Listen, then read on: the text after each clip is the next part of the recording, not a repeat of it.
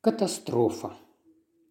После смерти Флосси Монро я начал замечать в Пуаро какие-то изменения. До сих пор он считал себя непобедимым. Теперь, когда большая четверка снова утерла ему нос, с ним что-то произошло. Было видно, что нервы его напряжены до предела. Он был то мрачным и задумчивым, то вздрагивал от малейшего шума, как напуганная кошка – Теперь он старательно избегал разговоров о большой четверке и переключился на обычные рутинные дела. Но я знал, что в тайне он продолжает заниматься большой четверкой. Время от времени его навещали какие-то славянского вида люди, и хотя он ничего не объяснял, я понял, что с помощью этих довольно омерзительных типов он расставляет сети непобедимой четверки. Однажды, совершенно случайно, мне попалась на глаза его чековая книжка, и я увидел, что он заплатил кому-то, фамилия была явно русская, большую сумму, большую даже для Пуаро, который зарабатывал достаточно много. Все свои действия Пуаро держал в секрете, только все чаще повторял одну и ту же фразу. «Величайшая ошибка Мунами – недооценивать противника». И я понял, что теперь мой друг больше всего на свете боится снова попасть в просак. Так продолжалось до конца марта, пока однажды утром он не произнес «Сегодня, мой друг, вам придется надеть смокинг. Мы идем на прием к министру внутренних дел». «Неужели? Он попросил вас расследовать какое-то дело?» «Нет. Я попросил его принять меня». Я вам как-то уже рассказывал, что однажды я оказал ему маленькую услугу. С тех пор он неоправданно большого мнения о моих способностях и питает ко мне симпатию, чем я и решил воспользоваться. Как вы знаете, продолжал Пуаро, сейчас в Лондоне находится премьер-министр Франции месье Джерардо, и министр по моей просьбе пригласил его принять участие в нашей беседе. Нас встретил сам министр, его светлость Сидней Краутер, фигура весьма известная в политическом мире – это был мужчина лет 50 с насмешливыми серыми глазами. Держался он всегда очень просто и дружелюбно, чем и снискал себе всеобщую симпатию. Около камина стоял высокий худощавый мужчина с черной эспаньолкой. У него было очень живое умное лицо. «Месье Джерардо», – сказал Краутер, – «позвольте мне представить вам месье Эркюля Пуаро, о котором вы, вероятно, уже наслышаны. Француз поклонился и пожал Пуаро руку. «Кто же не слышал об Эркюле Пуаро?» – сказал он. «Он всем известен». «Вы слишком любезны, месье», – сказал, поклонившись Пуаро, но лицо его порозовело от удовольствия. «А старого друга не хотите поприветствовать?» – раздался тихий голос, и из угла комнаты вышел какой-то мужчина. Это был наш старый знакомый, мистер Джон Инглес. Пуаро сердечно поздоровался с ним. «А теперь, месье Пуаро», – сказал Краутер, – «мы в вашем распоряжении. Если я правильно понял, у вас есть очень важное сообщение для нас». «Это так, месье.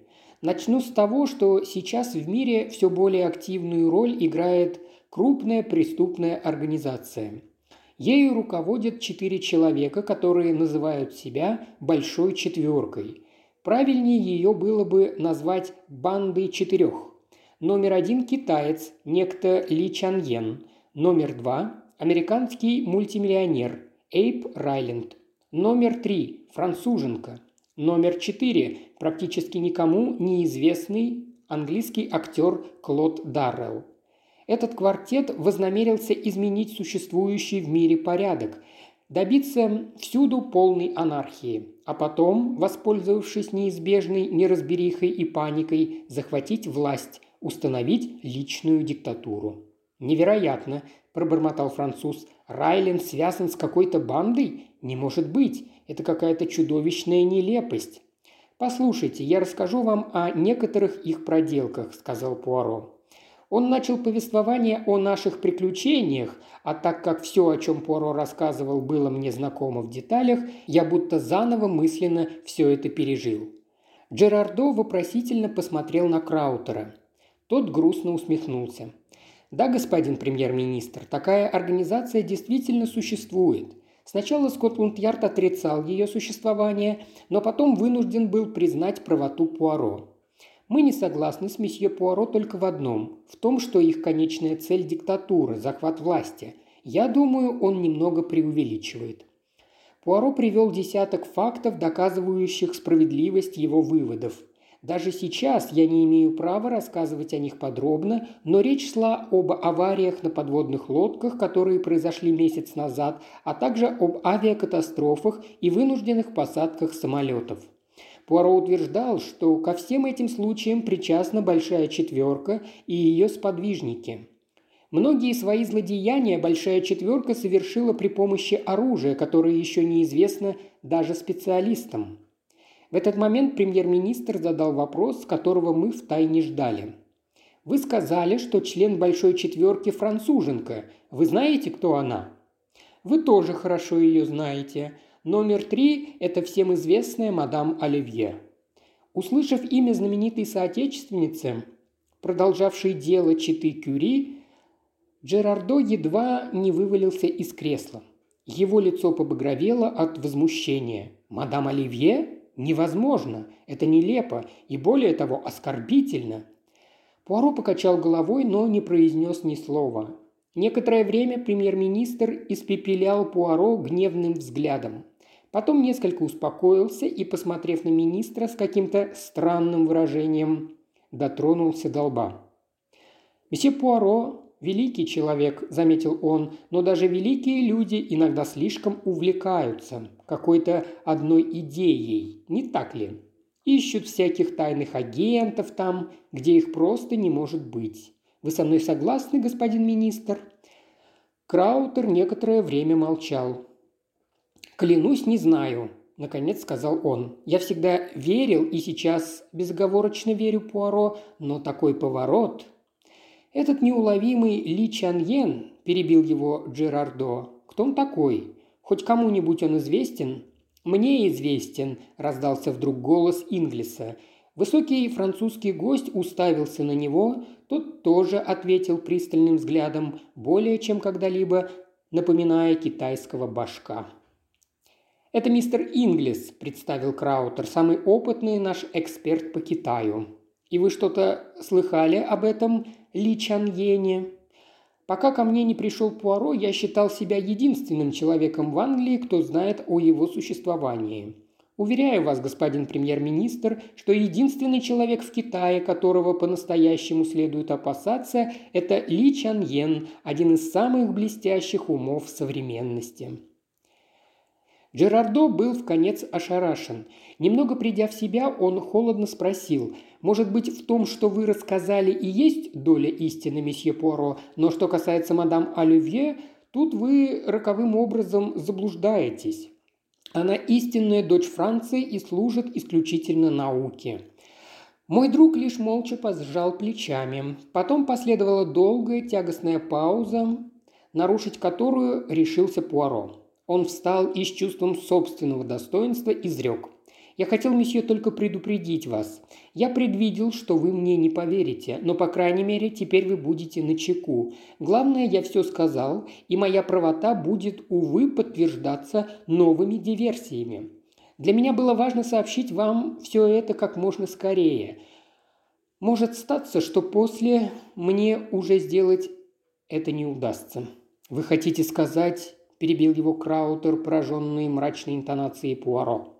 «Я хочу сказать, месье», – продолжал Пуаро, – «что с тех пор, как я установил личность номера 4, палача-экзекутора Большой Четверки, моя жизнь в опасности.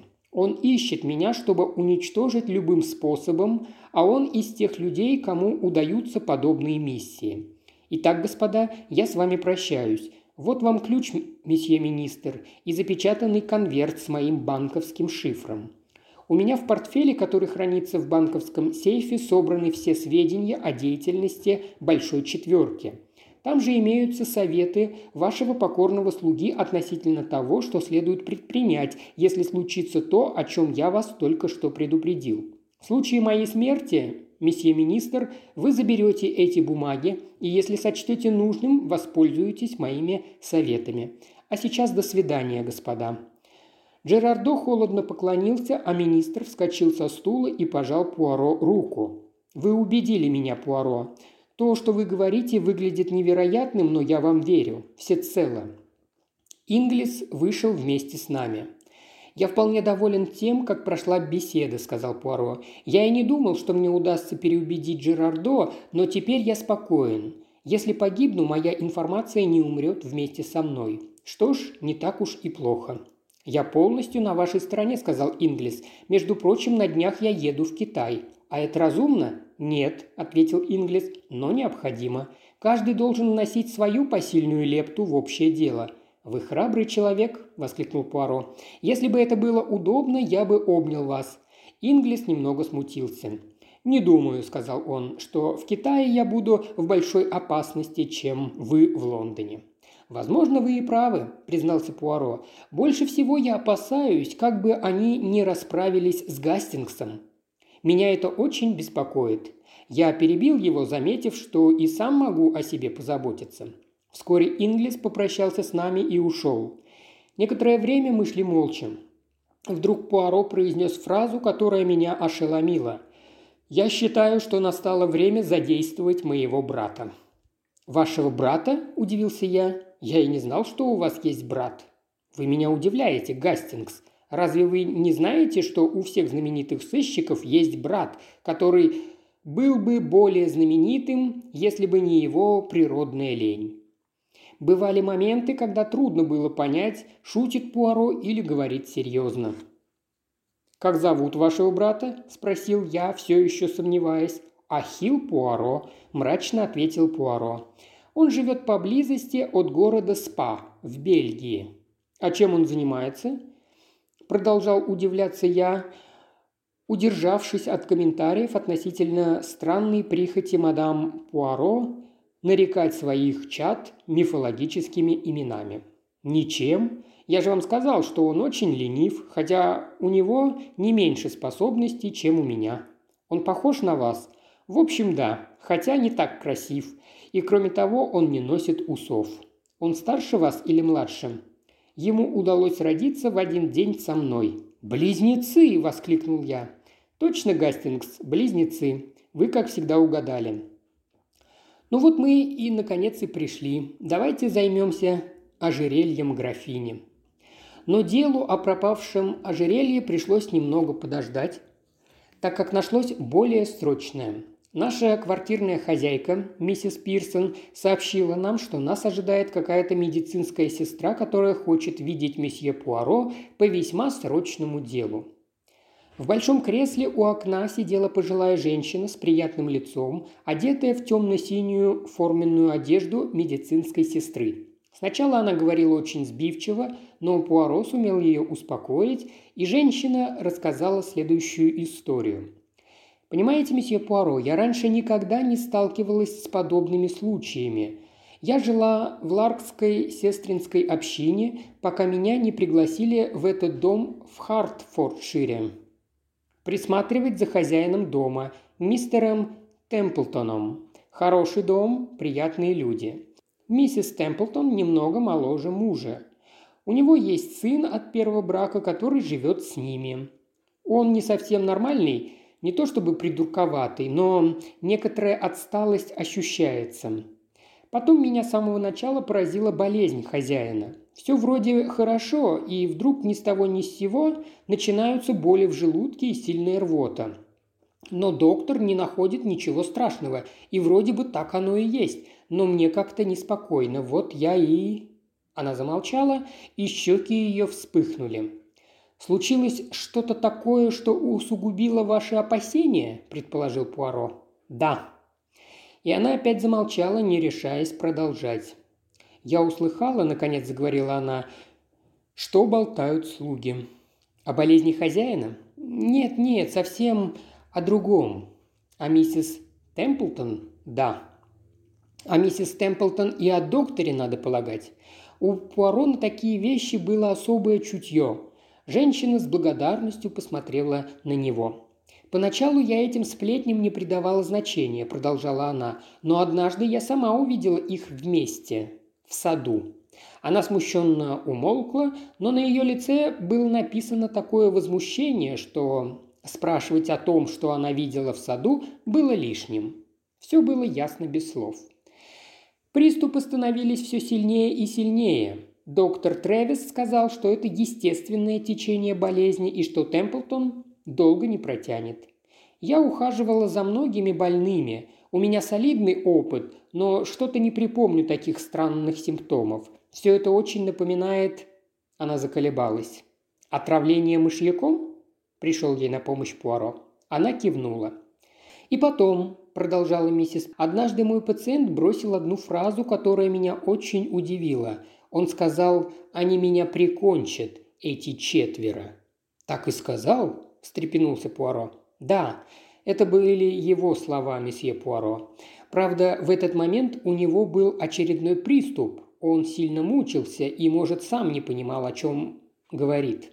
«Эти четверо», – задумчиво повторил Пуаро. «Кто эти четверо, как вы думаете?» «Не знаю, месье Пуаро. Я подумала, что он имеет в виду жену, сына, доктора и, может быть, мисс Кларк, компаньонку жены». Вероятно, он решил, что эта четверка объединилась против него. «Может быть», – озабоченно произнес Пуаро, – «может быть. А как еда? Еда вас не смущала?» Я тщательно за всем следила, но иногда миссис Темплтон сама относила ему еду, а потом... Ведь были дни, когда у меня был выходной. Да, конечно. У вас нет достаточных доказательств, чтобы обратиться в полицию. При упоминании о полиции на ее лице отразился ужас. «Но кое-что мне удалось сделать, месье Пуаро», – продолжала она. «Вчера у Темплтона почти сразу после супа начались сильные боли. Мне удалось отлить немного из тарелки в бутылочку, и я принесла ее с собой. Мне сегодня дали выходной, чтобы я навестила больную мать. Сегодня моему подопечному вроде бы получше». Она протянула Пуаро бутылочку.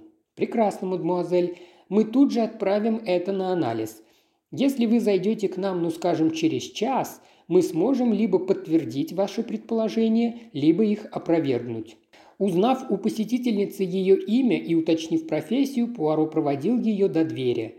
Затем он написал записку и вместе с бутылочкой куда-то отослал. Потом, к моему величайшему изумлению, позвонил кому-то по телефону и начал проверять анкетные данные нашей посетительницы. «Да-да, мой друг», – сказал Пуаро, увидев на моем лице изумление. «Береженного и Бог бережет. Не забывайте, что по нашему следу идет большая четверка». Вскоре Пуаро получил подтверждение, что Мейбл Палмер, медицинская сестра по образованию, состоит членом Ларкской сестринской общины, откуда она действительно была послана к Темплтонам. «Пока все в порядке», – сказал Пуаро. А вот и мисс Палмер возвращается. Как раз в это время принесли заключение. Мисс Палмер и я с волнением ожидали, что скажет Пуаро, прочитав его. «Мышьяк?» – еле слышно спросила мисс Палмер. «Нет», – ответил Пуаро, сворачивая бумагу. Мы были страшно удивлены. «Мышьяка в супе не было», – продолжал Пуаро. «Но зато обнаружено изрядное количество сурьмы. Дело настолько серьезно, что мы должны немедленно выехать в Хартфордшир. Может быть, еще успеем. Было решено, что Пуаро приедет к Темплтонам как частный детектив, чтобы расспросить миссис Темплтон об одном из ее бывших слуг. Имя слуги ему подсказала мисс Палмер, который подозревается в хищении драгоценностей. Когда мы прибыли в Элмстед, так называется поместье Темплтонов, уже смеркалось. Чтобы не было лишних вопросов, мы позволили мисс Палмер уйти вперед и к дому подошли минут на двадцать позже. Нас встретила миссис Темплтон, высокая темноволосая женщина. Движения у нее были какими-то резкими, а глаза она старательно отводила. Я заметил, как она вздрогнула, когда Пуаро назвал свою профессию и с какой готовностью отвечала на все его вопросы. А когда Пуаро явно с умыслом рассказал ей об одном деле, в котором жена пыталась отравить мужа, миссис Темплтон едва смогла скрыть свое смятение. Неожиданно она ушла, выдавив из себя извинения. Какое-то время мы были одни. Затем в гостиную вошел кряжистый господин с квадратными плечами и с маленькими рыжими усиками. На его носу водружалась пенсне. «Доктор Трэвис», – представился он. «Миссис Темплтон попросила меня извиниться перед вами за ее неожиданный уход. Она плохо себя чувствует. Нервы. Очень переживает за мужа. Я уложил ее в постель и дал снотворное. Она просила вас с нами отобедать». «Мы так много о вас слышали, месье Пуаро. А вот и Микки». В комнату неуклюжей походкой вошел молодой человек. У него было круглое лицо, а вздернутые брови придавали ему несколько глуповатый вид. Молодой человек неловко поздоровался с нами за руку, и мы сразу поняли, что это странноватый сынок Темплтонов. Вскоре нас пригласили к столу. Все сели. Доктор Трэвис вышел из комнаты, чтобы принести вина, и вдруг лицо молодого человека совершенно изменилось, став вполне осмысленным. Он наклонился к Пуаро. «Вы приехали сюда из-за отца?» – сказал он. «Я знаю. Я много чего знаю, хотя никто об этом не подозревает. Мать будет только рада, если отец умрет. Тогда она сможет выйти замуж за доктора Тревиса. Она не моя родная мать, я ее не люблю. Она плохая, она хочет, чтобы отец умер». Мы были просто ошеломлены и не знали, что ответить. К счастью, в этот момент вернулся доктор Трэвис, и все приступили к еде. Разговор за столом как-то не клеился. Обед подходил к концу, когда вдруг Пуаро откинулся на спинку стула и застонал. Лицо его перекосило от боли. «Боже мой!» – закричал доктор. «Что с вами?» «Ничего страшного», – ответил Пуаро. «Небольшой спазм. У меня иногда так бывает». «Возраст?» «Нет-нет, доктор, не беспокойтесь. Сейчас пройдет». «Позвольте мне где-нибудь прилечь». Нас проводили наверх. Пуаро, не раздеваясь, завалился на постель, тяжело дыша. Я решительно ничего не понимал, но потом все-таки сообразил, что Пуаро специально разыграл этот спектакль, чтобы мы остались наедине. Как только провожатые ушли, он вскочил на ноги. «Быстрее, Гастингс! Быстрее открывайте окно! Стена покрыта плющем, так что есть шанс выбраться. Быстрее, пока они ничего не заподозрили!» Спускаться вниз по плющу? Да, и как можно скорее. Вы видели, что он вытворял за столом? Кто, доктор? Нет, этот малый, с хлебным мякишем. Помните, что рассказывала про Клода Даррелла его приятельница? У него привычка за столом скатывать в шарик хлебный мякиш и собирать им крошки. Гастингс, мы попали в ловушку. Этот малохольный юнец – никто иной, как наш заклятый враг номер четыре, так что скорее открывайте окно. Я не стал спорить. В подобных обстоятельствах разумнее всего молча подчиниться. Стараясь не шуметь, мы спустились на землю и во всю прыть помчались на станцию. Нам повезло, мы успели на последний поезд, отходивший в 20.34, и около полуночи прибыли в Лондон. «Опять ловушка», – с горечью произнес Пуаро. «Сколько же людей задействовано в этом спектакле? Я подозреваю, что все почтенное семейство на службе у Большой Четверки. Неужели они хотели просто заманить нас? Или тут более тонкая игра? Или же они хотели выиграть время, чтобы держать меня на крючке, пока я занимаюсь расследованием? А что они собирались делать дальше?» Он задумался. У двери нашей квартиры Пуаро остановил меня. «Минуточку, Гастингс. Позвольте мне все проверить. Я войду первым». Он вошел и, схватив старую резиновую калошу, нажал на выключатель. Я невольно расхохотался. Потом он прошелся по комнате, пружинистой кошачьей походкой, готовый к любой неожиданности. Я смиренно стоял на пороге. «Все в порядке, Пуаро?» – наконец не выдержал я. «Вроде бы, Монами, вроде бы все в порядке. Но давайте убедимся окончательно». «Черт возьми!» – возмутился я. Позвольте мне закурить трубку, тогда я согласен ждать хоть до утра». «А, наконец-то я вас поймал. Вы последний брали спички и не положили коробок обратно, а просто бросили его на стол. Что было бы, если это сделал я?» Я протянул руку. Пуаро предостерегающе крикнул и оттолкнул меня в сторону, но мои пальцы успели коснуться коробка, и в тот же миг вспыхнуло пламя. Раздался чудовищный грохот, в глазах у меня потемнело. Когда я пришел в себя, первое, что я увидел – тревожное лицо склонившегося надо мной доктора Риджуэя. Это наш Спаро, старинный друг. «Не волнуйтесь», – сказал он, облегченно вздохнув. «С вами все будет хорошо. Несчастный случай, знаете ли». «Пуаро?» С трудом выдавил я непослушными губами. Вы в моей приемной. Все теперь будет хорошо». Он не ответил на мой вопрос, и страшное предчувствие ледяным ужасом наполнило мою душу. «Пуаро?» – снова пробормотал я. «Что с ним?»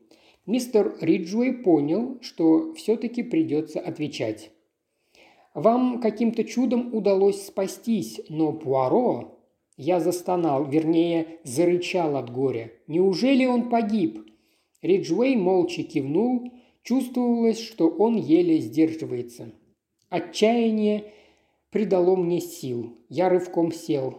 «Пуаро больше нет», — сказал я, — «но его дух с нами. Я продолжу его дело. Смерть большой четверки», — вскричал я и снова потерял сознание.